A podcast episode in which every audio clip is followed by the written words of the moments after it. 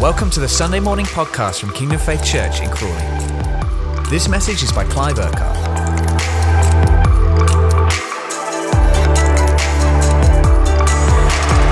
Brilliant. So, we want to get into the word this morning. Uh, we've had some fantastic weeks the last few weeks uh, in terms of what God's been saying, what He's been doing. Last week, we had uh, two brilliant testimonies one from Lottie, what God's been doing in her life over the last month or so. And then we've we heard also from Michelle the journey she's been on, their friendship, and how God uh, nudged Michelle to kind of send Lottie a, uh, um, WhatsApp message with a song in it. And she was like, Shall I, shan't I, shall I, shan't I? But she did.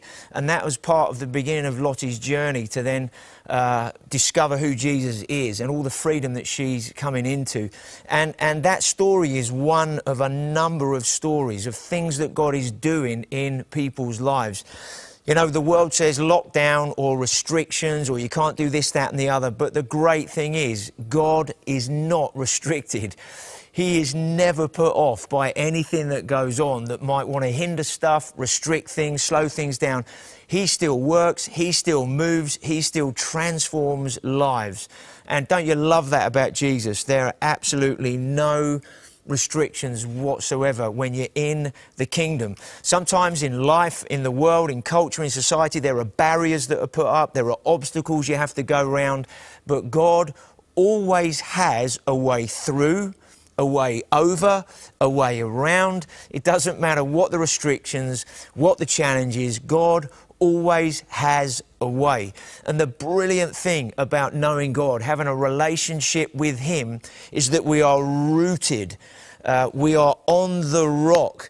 Uh, and we're going to look at some of that this morning. And, and, what does that really mean? Not just in our own lives, but the bigger picture for us together as a community of believers. You know, when our lives are rooted in Him, when we're standing and building our lives on the rock of salvation, that means no matter what goes on, we're immovable, unshakable, because we know the one who is immovable and unshakable. So let's just have a quick look, first of all, in. Um, uh, Matthew chapter 6. Uh, verses 9 through 15. We might not read them all uh, in depth, but there's a couple of verses that I really want to uh, pick out uh, in here. So, when, uh, when Jesus was teaching uh, not just the disciples but others. He says, when you pray. I love that in, in that little section. Three times in this section, he says, when you pray, don't do this, but do this. When you pray, don't do that, but do this. And he doesn't say if you pray, he says when, because what Jesus is, is, is talking about here is firstly a relationship with God. Okay, so when you pray, when you, uh, in, in communication with God, when you spend time with Him, what does he say? He says, start like this Our Father in heaven. It's relationship. He's your Father. There's an intimacy there. Then he says, Hallowed be your name. There's, there's an awe there. There's a wonder there. Hallowed, awesome, holy is your name. So in that relationship, there's wonder, there's awe. Then what does he say? It's interesting how he starts with relationship okay? Because everything that God does in our lives flows from our relationship that we have with Him. But then what does verse 10 say? It says, Then pray this, Your kingdom come. So, Father, hallowed be your name, Your kingdom come, Your will be done on earth as it is in heaven. So, Jesus shifts from personal relationship and from us having a relationship with Him, He's saying, in the context of relationship, then it's about God's kingdom coming. It's about God's will being done in, on earth as it is in heaven. So, in the context of relationship that we have with Him, God wants to do something on a scale that, in one sense, if we can put it this way, invades the earth, invades the world. Your kingdom come, your will be done on earth as it is in heaven. So he says, in the context of that relationship, there's a big picture. There's a massive thing that God wants to do in relation to the nations, in relation to the earth, in relation to the world. Then what does he say in verse 11? In that context, Give us today our daily bread. So, Father, we want to trust you that every day of our lives, as we walk with you, you're going to supply everything we need for that day. So we don't have to worry about tomorrow. We just live in the now of today, trust in you, and you're going to supply everything as I play my part in what you are doing for your kingdom to come on earth as it is in heaven. Then it says here, as part of outworking God's purposes, in order to be part of working out His kingdom coming on earth as it is in heaven, He continues on. He says, So, this is how you want to be in relationship with others, then, in order for my kingdom to come in the way that I want it to. He says, Forgive us our debts, make sure you're walking clean, keep short accounts with me so there's nothing that's going to trip you over in your life, as we also forgive others and keep clean with others, keep in good relationship with them. Then he says, in order to see this kingdom come, he says, lead us not into temptation. Don't want to be sidetracked. Don't want to be taken off to the left or to the right. I want to stay focused on your kingdom coming and your will being done. Then he says, as the, what, how to pray, lead us not into temptation, keep us away. What it means is God's never going to lead us to be tempted. But what, what, what it's saying there is lead us not. So guard us, keep us, help us, strengthen us so that we don't fall into temptation and fall into stuff, into sin. But then it says, but deliver us from the evil one. So what is Jesus saying here? He's saying God is your protection. God is your strong tower. He's the one that you run to. He's the one that is going to keep you. Then verse 14, for if you forgive other, forgive other people when they sin against you, your heavenly Father will also forgive you. But if you do not forgive others their sins, your Father will not forgive you your sins. Jesus again is doing a brilliant little summary of what does it look like to live the kingdom life on earth. And he's saying, trust that God will supply your needs for today. Keep clean with others in relationship. Don't hold anything against them. Uh, I'm your protection to keep you out of temptation, to keep the enemy at bay, and so forth. So, what does Jesus do when he shows us how to pray? He's saying, look, there's personal relationship, and you want to cultivate that. We're going to look at a little bit of that this morning. You want to cultivate that relationship, but also there's a big picture that that relationship that we all have with God fits into and we need to understand that how you and I, in our personal relationship, walk with God, walk with Jesus, walk with the Holy Spirit, has an impact on the big picture of what God is doing. Because when you come into the body of Christ, we don't just come into as individual people, living individual lives, doing our individual thing when we come into the body of Christ, we, we become interconnected with one another in that, in that way. And therefore, because we are a body, in the same way that the body works, and every part is interconnected, there's a reason why you have every part of your body so that your body can be healthy, it can function, it can do what it needs to do to live a life uh, in the right way. God uh, parallels our, uh, the life of his body in the same way. So your life matters in what God is doing. I know we said that in the intro, in one sense, because we like to encourage everybody, hey, your life matters and everything. It's not a slogan to start a meeting, it's a reality in terms of what God is doing in us and through us. Your life matters. Your relationship with God matters. Your faith matters. How you live and walk with God matters, okay? Because there's an individual walk, where there's a big picture that God is working out. So why are we looking at this this morning? Because some of you will be saying, yeah, I know that, Clive, and I know all this stuff. And I believe that God is doing a lot of reminders over this season, during this time. Why? Because it's not what we know in our heads that we live, it's what we believe that we live.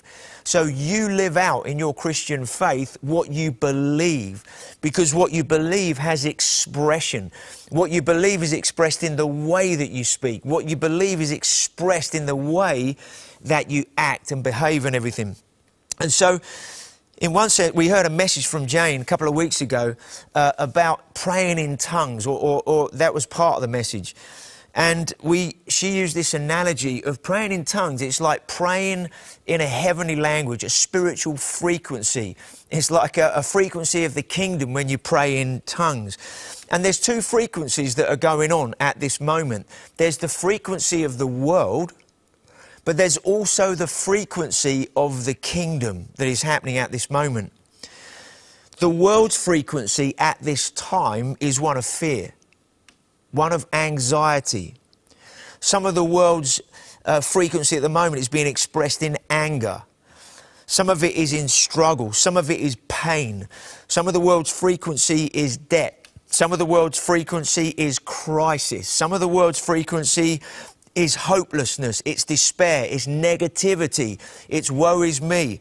Some of the world's frequency is running scared at this time because of everything that is going on.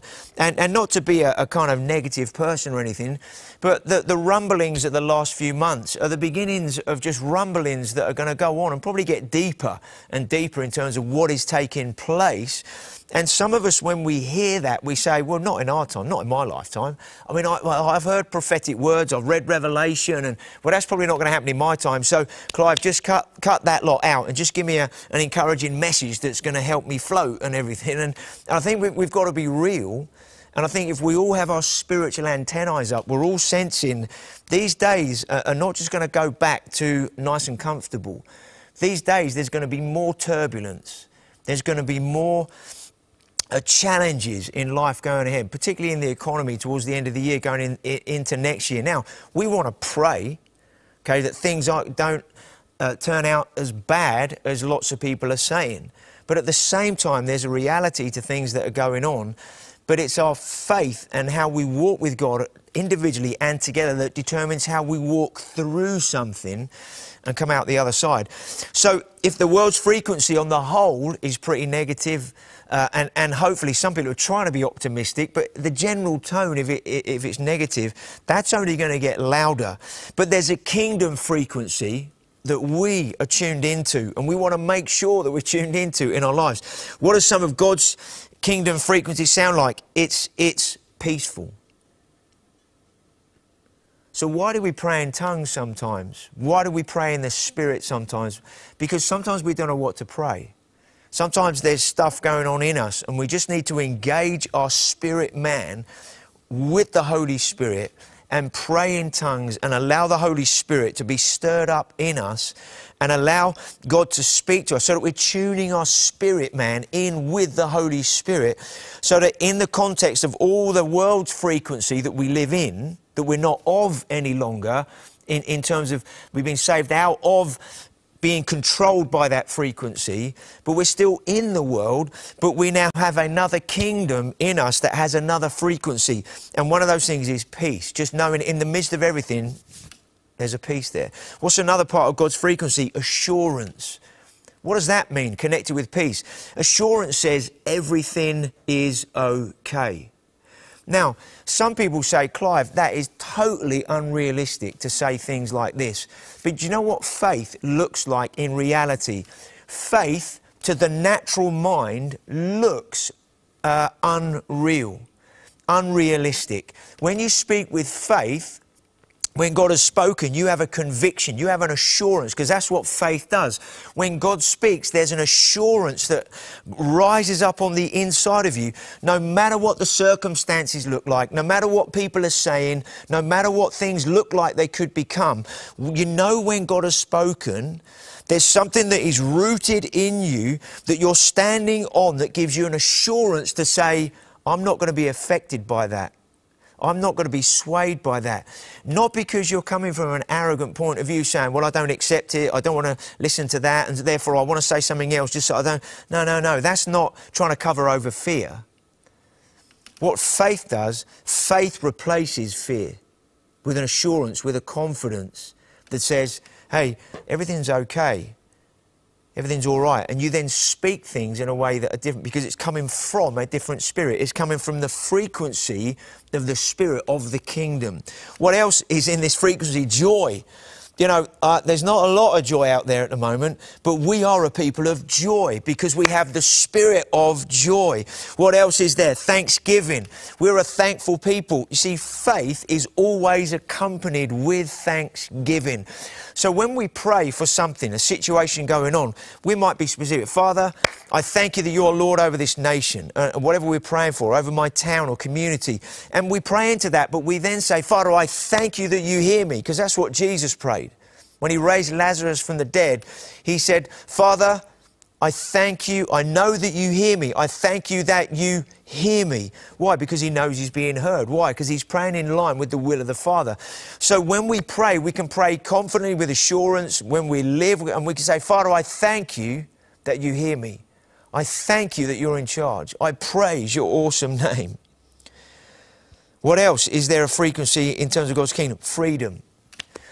The world is getting more bound up but the kingdom is not getting bound up because we live with this kingdom in us that is a kingdom of freedom, a kingdom of His life. So we can live. There's many other. Uh, dimension to God's kingdom in this frequency, okay? And we want to make sure we're tuned in to the frequency of heaven at this time. What determines God's frequency? There's a relationship we're going to, we're going to look at.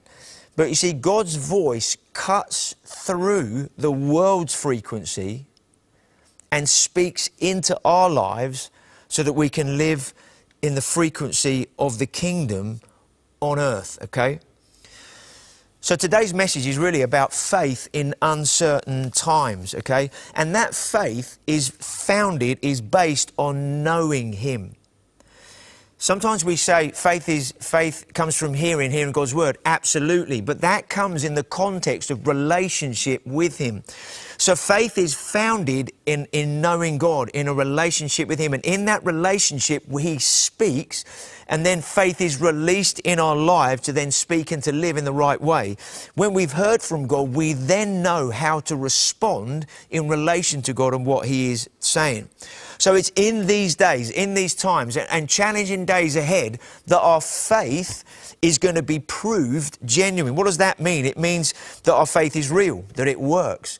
I don't know about you guys, but sometimes when I've chatted to people that don't know Jesus, um, Sometimes we think that everybody is just going to have an argument and they want to know whether dinosaurs really existed and if they did, when did they disappear and all that kind of thing, or, you know, uh, whatever they want to ask. But sometimes people have got a really simple question they want to ask. In amongst all the things we'd like to say to them, this is a question that a lot of people ask Does it work?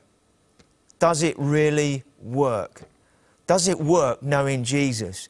Does he really do all the things you're saying he does? Does it work? Why? Because ultimately, many people are searching for something. And they search in different ways to fulfill whatever the hole is in their life. And they're trying to find something that fixes or works. And the question many are asking is Does it work?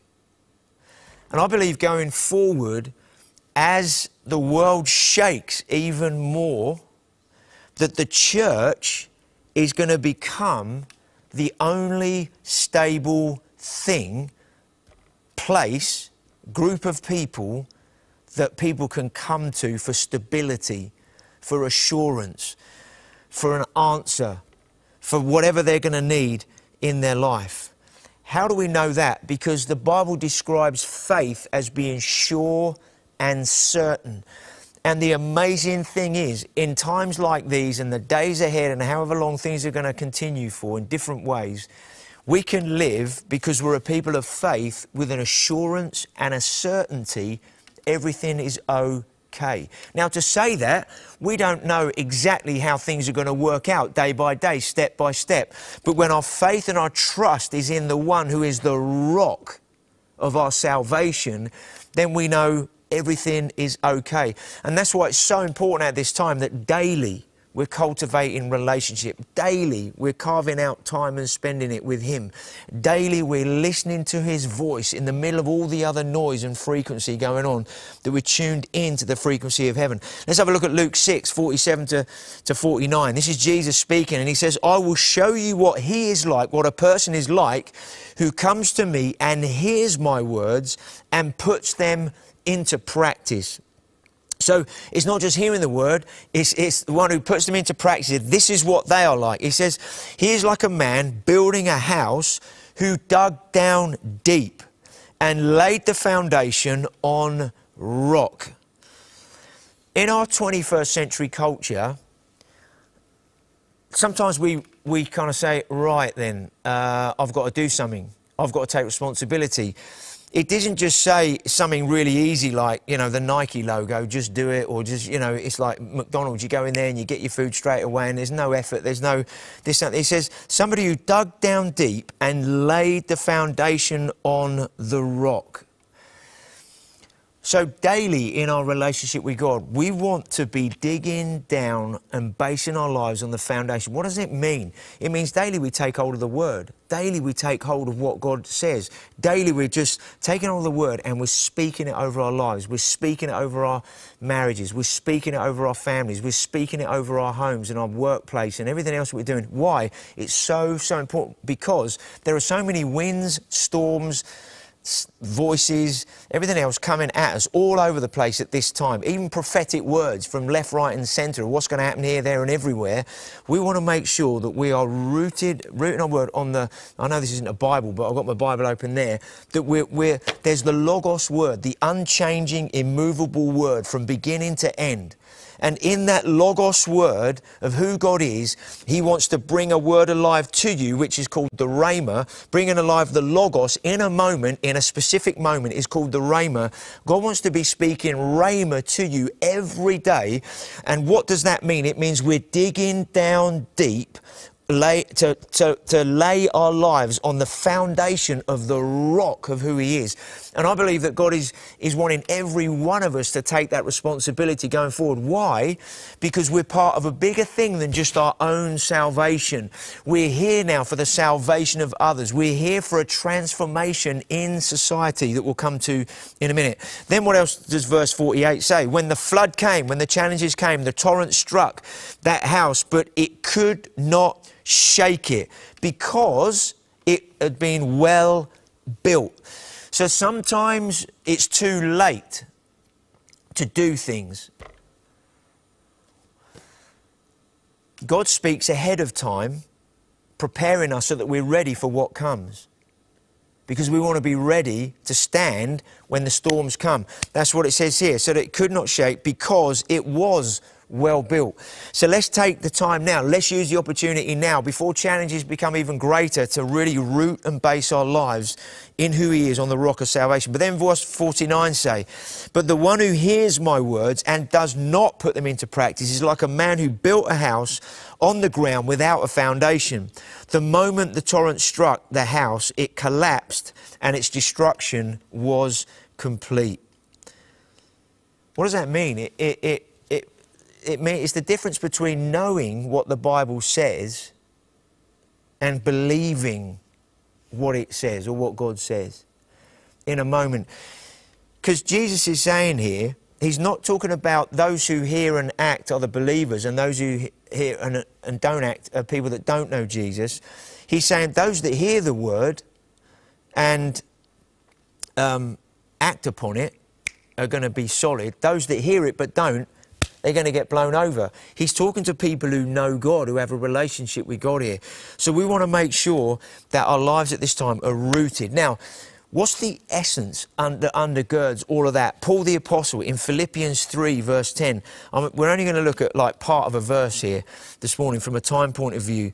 But in Philippians 3, verse 10, what does he say? It says, I want to know Christ and the power of his resurrection. Now, when you read the Apostle Paul in the different books in the New Te- epistles, as they're called in the New Testament, you, what you read with him is, is the guy is on fire. The guy wants to know God. He's like there's a desire, a hunger, a longing. And he says, I want to know Christ. Now, the word know there is, is, a, is a, a Greek word called gnosko, okay? Don't worry about that for, for a minute, but it's really important sometimes because the word in English know just is, well, I want to know. What does that mean? I want to know a bit of information. I want to know something about them. I want to know who they are. I, I, want to know something. We often translate the word know as knowing something, okay? But the word used there in the Greek is the word gnosko. And the word there is, is known or known. It means, this is what the word means, it means to be personally and intimately in an experiential way knowing the one that you are wanting to know. So it's not a head knowledge to know about, it's a heart desire and hunger and a longing to say, I want to be intimately intertwined with this one that I want to know. So when, when Paul says this, he doesn't say, Well, I want to know a bit about Jesus. I want to know, you know, a bit about who he is. He's saying, I want to know him personally, intimately, experientially. I want to be so intertwined with who he is that I and he are inseparable from one another. That's what it means. And he said, In that hunger, longing, desire, I want to know him in the power of the resurrection life of who he is. I want to know him in every way. I want his the fullness of his life to be so ingrained and intimately intertwined through every fiber of my being. That's the hunger, the desire that is there. And and when we go after God like that, something happens in us where what Jesus prayed that we read at the beginning of the message this morning becomes more of a reality. It's not just a prayer that says, lead us not into temptation. Because when Jesus said that, it wasn't just pray a line that says, Father, don't lead us into temptation. God's never going to do that. So he wasn't meaning, don't lead us into temptation. What was, what was Jesus talking about? He was talking about in a relationship of gnosko with the Father, who art in heaven, hallowed be your name. Your kingdom come, your will be done. I'm so intertwined with you, Father, so in tune with you and the frequency of your kingdom that I want your kingdom on earth more than anything else. I don't want my kingdom alongside your kingdom. I don't want my life alongside your life. Father, I want to be so intertwined with you. I want to know you in such an intimate, experiential way. And by using the word experiential, I don't mean feelings. I don't mean just I want an experience with God that makes me feel better. What I mean is, you know, when we talk about this word encounter, and, and God says, I want you to encounter me. And, and we say, I want to encounter God. What does that mean? It means I want to gnosko. I want to gnosko God. I want to gnosko with Him. That's what that means, to encounter. It means God reveals who He is. Something happens in us. It's not just a feeling, an emotion, because you can have an emotion, but then 20 minutes later you have a completely different emotion. See, God doesn't meet you in your emotions. He meets you spirit to spirit because God is spirit. He's put His spirit on the inside of you and He encounters you spirit to spirit that then affects everything else in you. So God's not going to come into your emotions and make you feel good. What He's going to do, He's going to speak and move in your spirit and in my spirit. And as we encounter Him and surrender and submit our life, then the overflow of what He's doing in us affects the way we think. It affects our emotions because we then have His Lordship in our emotions. We're going off somewhere else now in this message, but hopefully that means something to somebody somewhere, okay? But we want a gnosko with Him, okay? It's not knowledge, although in gnosko, your knowledge of who He is grows from the experiential reality of knowing Him. So it's not just I want to know more info about God because you can you can read about people. You can until you meet them, you've never met them. You don't really know them. You might know a lot about them, but you don't really.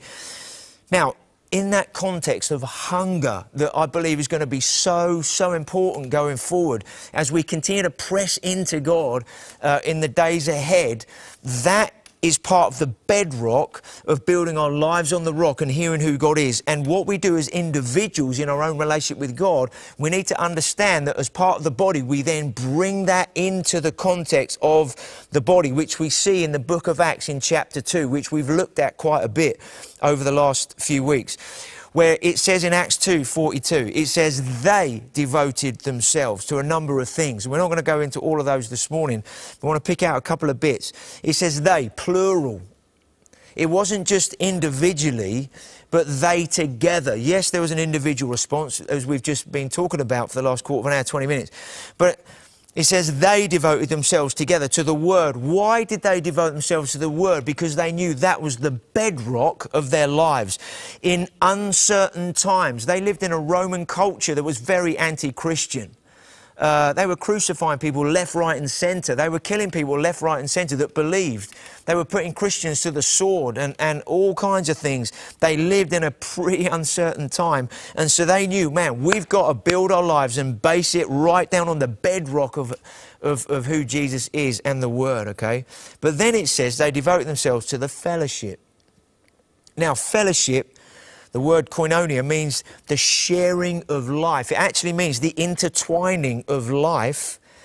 It means to participate in life together. It means to contribute to others in life. It means to distribute to others. You see, at the heart of koinonia is not me. The heart of koinonia is you, as in me expressing to you the life that I have. So, koinonia is about contributing, distributing. Also, another word is to impart. So, the life that we have is to impart to one another. So, in verse 44, why is this so important? We'll come to them. Hopefully, this will kind of just come together in a minute, right? Verse 44, it says, All the believers were together and had everything in common. Selling their possessions and goods, they gave to anyone as he had need. Now, those two verses are complete contradiction to the culture of the world, to the frequency of the world. The world doesn't have, they're not all together and have everything in common. The world doesn't sell its possessions and goods and give to anyone as he had, as need. But see, this is a kingdom frequency. And, and God has called the church, He's called His body to live as a prophetic sign and symbol to the world. Why are these two, I believe, why are these two verses going to be so, so important going forward? Because as the world continues to fragment, there has to be a body of people somewhere that is not living in fragmentation but is actually living something that is prophetic, that is real, that works, and the world increasingly looks at the church not as a religious institution, not as a bunch of traditionalists trying to just live to form and tradition everything else, but the reality of who the church really is, I, begin is, I believe, is going to surface more and more and more. And what the world is going to see is not people standing on a soapbox saying, we're right, you're wrong, but a people of love that are sharing their lives one with another, that the world looks like Jesus said in John 13, 34 and 35, a new command I give you, love one another. If you love one another in the same way that I've loved you, then the world will know that you're my disciples. What does this love look like? This. They were all together and had everything in common. Now, does it mean they just had a big central pot and nobody had anything like that? No, everybody stewarded what they had in their lives. But it did say people were selling property or, or fields or whatever they had. And they sometimes they brought the money to the apostles' feet so that the money or whatever it could, could be distributed. There was that openness, listening to the Holy Spirit, but there was stewardship, not ownership going on. How do we know that? Because we're called, because when, when you don't know God, you, you own everything you have. When you come into the kingdom, you now become a steward of everything that you have. Why? Because when you surrender your life to Jesus, you say, Everything I am and everything I have is yours. My money, my house, my cars, my possessions, my bank account, whatever it is I have, giftings, abilities, whatever they are, now everything belongs to Him. It's His. So we move from ownership before we're saved to now stewardship to when we are saved. And so, what does it say? It says, selling their possessions. Now, does that mean everybody sold everything and just got rid of it? No, because otherwise, it's just after, after a few weeks, nobody would have anything at all and they'd all be in trouble. What it says here is when people are in need, people sometimes say, Well, I, I could sell that. I don't really need it. I could sell it and actually use the money and do this with it.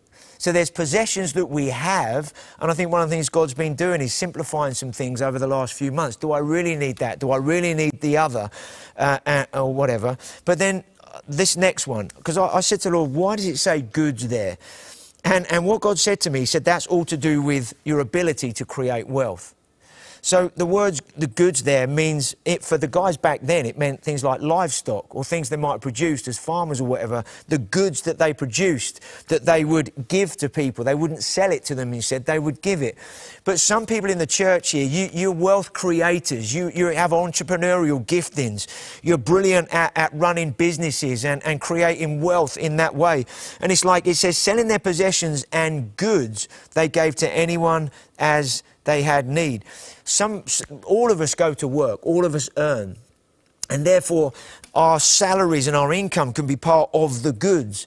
But I believe there's, there's a, a, an anointing for people, particularly who run businesses or you're entrepreneurial. And I believe that God, uh, if you don't think like this already, God wants to ha- give you a kingdom mindset about what He's called you to, what the giftings that He's placed in your life that helps to create wealth, to develop business, for, for finances that are going to not just put into the church so you've got a bigger offering. That's not what I believe this means here. I mean, going forward, that, that, that anybody in the church is not in need in any way. And that means those people aren't the only ones who are going to supply for that. But I believe there's a supply through those that are entrepreneurial, those that know how to build business and create wealth and, and profit in that way. Because as we go forward, the world increasingly is going to end up coming to the church in need. And as the church, we want to make sure, not just our own, but any church, church, but yes, as a church, Kingdom Faith, we want to make sure we have everything we need to meet people's needs in very, very practical way with wisdom. Doesn't mean you just throw money away, but in wisdom that we are the prophetic people that God has called us to be. This prophetic example.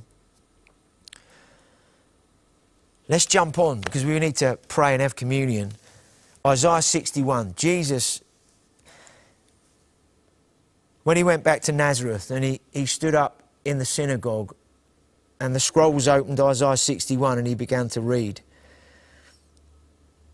he had a certain thing in mind as to what this means. Now, in, in um, Judaism, there's a phrase called tikkun olam, okay? And it means repairing the world, making right what is wrong. Um, and that thinking came from a lot of the writers of the Old Testament and then leading into the New Testament. That maybe we, you wouldn't, God is not here to repair the world, you know, in that sense and, and try and make it as good a job as possible. He comes with his kingdom to transform lives and transform the world in that way. But there's a thinking that goes through the Old and New Testament, okay, that is a thing like this that God's purpose is not just about all the individuals and have a collection of individuals that are in heaven one day. God's purpose was to come to a people, to form a people that we know in the Bible is, is the Jewish people and, and the, the people of Israel, the nation of Israel in the Old Testament. And he formed a people that he wanted to show himself to, that he could reveal himself through. So God wants to form a people to live his kingdom life on earth so that the world can see that's what God's, that's what God's like, but that's what his kingdom's like. Coming into the New Testament, the early church, as they were getting born again, filled with the Spirit, a lot of those guys who were Jewish, they understood what God was doing from a kingdom point of view. They didn't just look at salvation as a personal thing and we're just a collection of individual people that have been saved. They knew and understood because of how, why God came for the Jewish people and now they're in Christ, filled with the Holy Spirit. They knew this is about God's kingdom coming on earth as it is in heaven. And then when Jesus read this, this is what he had in mind. He might not have had this phrase, tikkun olam, repair the world, but what he had in mind was God's kingdom coming on earth as it is in heaven. This is what he said, what he read about himself. The Spirit of the Sovereign Lord is on me because the Lord has anointed me to proclaim good news to the poor. He has sent me to bind up the brokenhearted, to proclaim freedom for the captives, and to release from darkness for, for, the prisoners, to proclaim the year of the Lord's favour and the day of vengeance of our God, and to comfort all who mourn. And provide for those who grieve in Zion, to bestow on them a crown of beauty instead of ashes, joy instead of mourning, a garment of praise instead of a spirit of despair. They will be like oaks of righteousness, a planting of the Lord for the display of his splendor. And then now let's look at the next verse. This is so important, okay? Because you can easily take that as for individual salvation. But w- look at what it says then. They will rebuild the ancient ruins and restore the places long devastated. And they will renew the ruined cities that have been devastated for generations. You see, this work of salvation that God is doing in us, in our relationship with Him, this kingdom of salvation, if you like, is here to transform communities, to transform cities and nations. And this is how I believe God wants us to see who we are as a body going forward. That your life and my life matter so, so much in terms of how, where we are spiritually, what we're doing in our relationship with God, as to what that means together as a body of people. That if you're going well with God and I'm going well with God, that brings strength. But at the same time, if you're struggling then somebody else who's doing well at that time should be able to come along and say, Hey, I want to help you through the struggle to come out the other side so that God is proved in your life so that you become stronger in your faith and your walk. So it's not, well, I'm not doing very well and I, am not doing strong in the way He wants. Sometimes you're doing great, other times it just seems to be up, like you're trying to push water uphill without a bucket, you know, and it's hard work. And, and, and that's where we, we pick each other up and we lift each other up. But there's a responsibility that we must take in these days, in this time that we're in, because there are so, so many out there who don't have a clue about who God is and what He can do in their lives. And the richness that we have, God wants to release to others. Final verse, John 14, uh, verse 12 and then we're going to just respond and uh, we're going to have communion. We're going to pray together in a few moments. I tell you the truth whoever believes in me will do the works I have been doing, and they will do even greater things than these because I'm going to the Father. What are we going to be doing? What Jesus read in Isaiah 61. We're already doing that, but we're going to be doing that increasingly. Then it says, And I will do whatever you ask in my name so that the Father may be glorified in the Son. Let's just pray, shall we? Just wherever you are, whatever room you're in, whatever situation you're in, just close your eyes for a moment.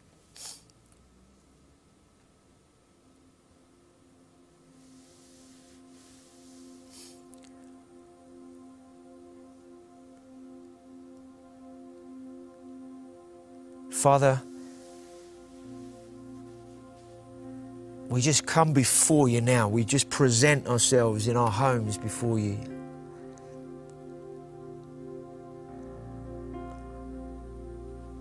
Father, we want, we want to gnosko you. Like Paul the Apostle, the hunger, the desire. I, he said, he didn't just say, I want to know you, I want to know a bit more about you, read a bit more of the word. And he said, I want to gnosko you. I want to know you intimately, interconnected with you, intertwined with you. I want to gnosko you. Don't look at your life this morning and say, oh, I'm nowhere with God, or I'm not where that message sounds like I should be. Don't let the enemy condemn you. We just cut that off right now. Where there's any condemnation, where the enemy wants to put anybody down now, we just shut the mouth of those lies now in Jesus' name.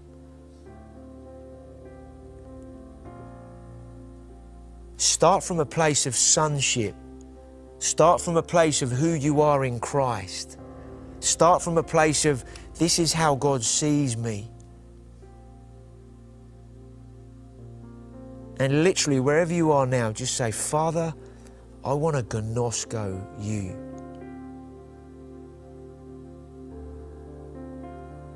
I want, to, I want to go down to the bedrock.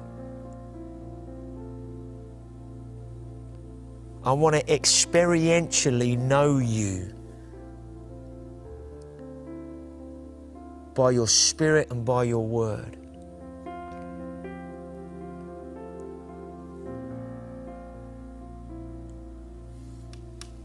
When we have communion, communion is gnosko. When we break bread and we eat the bread, which represents his body, we eat of him.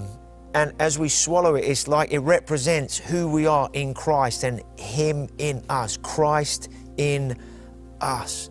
Communion is all about gnosko. That's what communion is.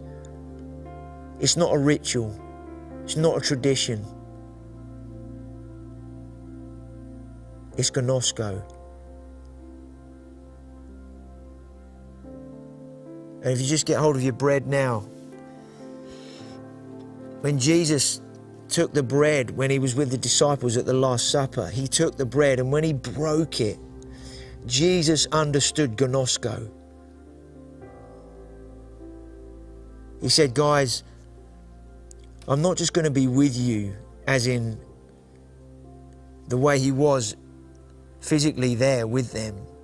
He says, He said, I'm going to have to do all of this. I'm going to go to be with the Father so that I can then send my Holy Spirit so that I can be in you, so that you and I can gnosko so that we can be so intimately intertwined with one another that I'll be in you and you will be in me. It will be gnosko. And when you break bread, every time you do this and you remember me and you break bread and you eat of me, what are you doing? You're gnoskoing with me. You're eating of me because I'm so intertwined with you. I'm in Christ and you're, uh, uh, you're in Christ and I'm in you. So, Jesus, we take hold of the bread or whatever we have now and we break it right now. We thank you that you gave yourself. You gave yourself. You went to the cross, taking every pain and shame and guilt and sickness and trouble and angst and everything. You took it to the cross. It was laid upon you so that we could be forgiven, so that everything that we might face could be dealt with so that we could be free, we could be forgiven, we could be health and whole, we could become one with you in your resurrection power, as Paul prayed. I want to gnosko you and the power of his resurrection life. We thank you, Jesus, that when you took the cup, you said, This is my blood which is shed for you and for the forgiveness of sins. Every time you drink it, remember me. We thank you, Jesus. Right now, we can gnosko. So feel free now just to take the bread or whatever you have and just eat of Him by faith. That's what you're doing. By faith, you're eating of who He is. And as you pray, just thank Him that you're in Christ. Christ is in you. Maybe if you've not been had gnosko with Him recently, or that's not been developing, then Father, I want to draw close to you in a fresh way. Sorry that I've held off from you. I've been at arm's length with you. I've just been doing my own thing. I've distracted myself through decisions I've made.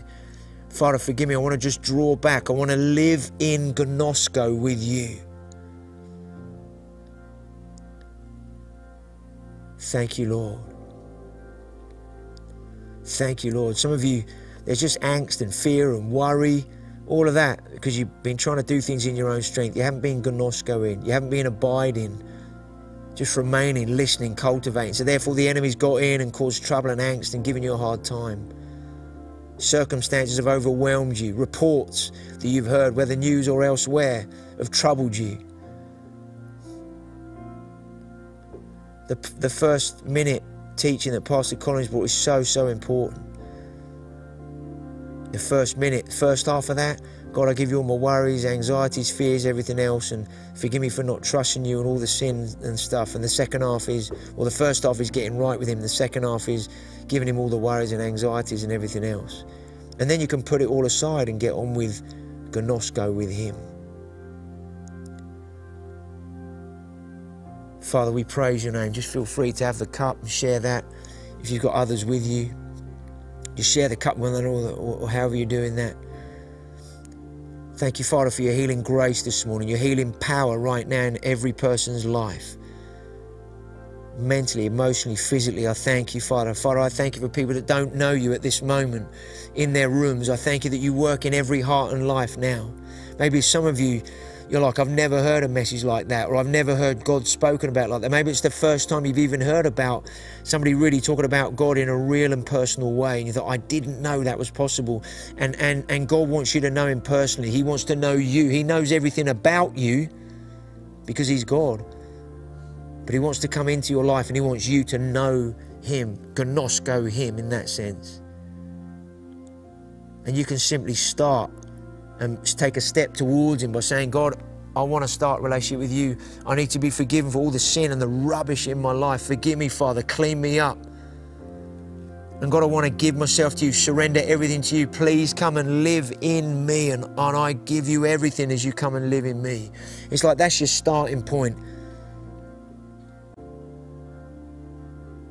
If that's what's in your heart to do, and please get in touch with us. If there isn't anybody else to talk to where you are right now after the meeting closes, if you want to, please get in touch. Info at kingdomfaith.com. Info at kingdomfaith.com.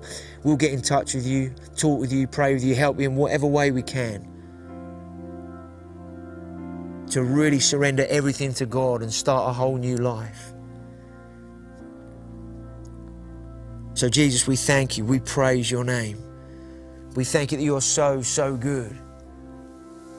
And Father, I just thank you that you grace us to live this kingdom life where our lives are not the center.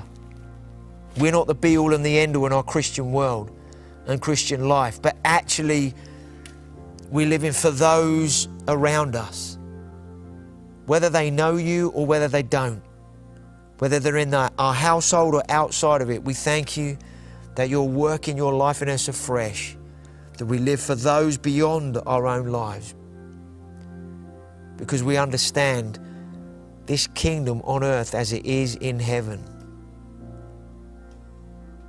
is about your purposes being outworked, and you've called us into your kingdom purpose to see everything outworked in the way that you want to see them outworked. So, Father, I speak your goodness, your blessing, your abundant life over every person connected in this morning, every marriage, every family, every household. Your abundant goodness in your mighty, awesome name. Thank you, Jesus. Thank you for listening to this Kingdom Faith podcast. We trust it's been an encouragement to you. For more information and resources from Kingdom Faith and our other audio and video podcasts, please visit www.kingdomfaith.com.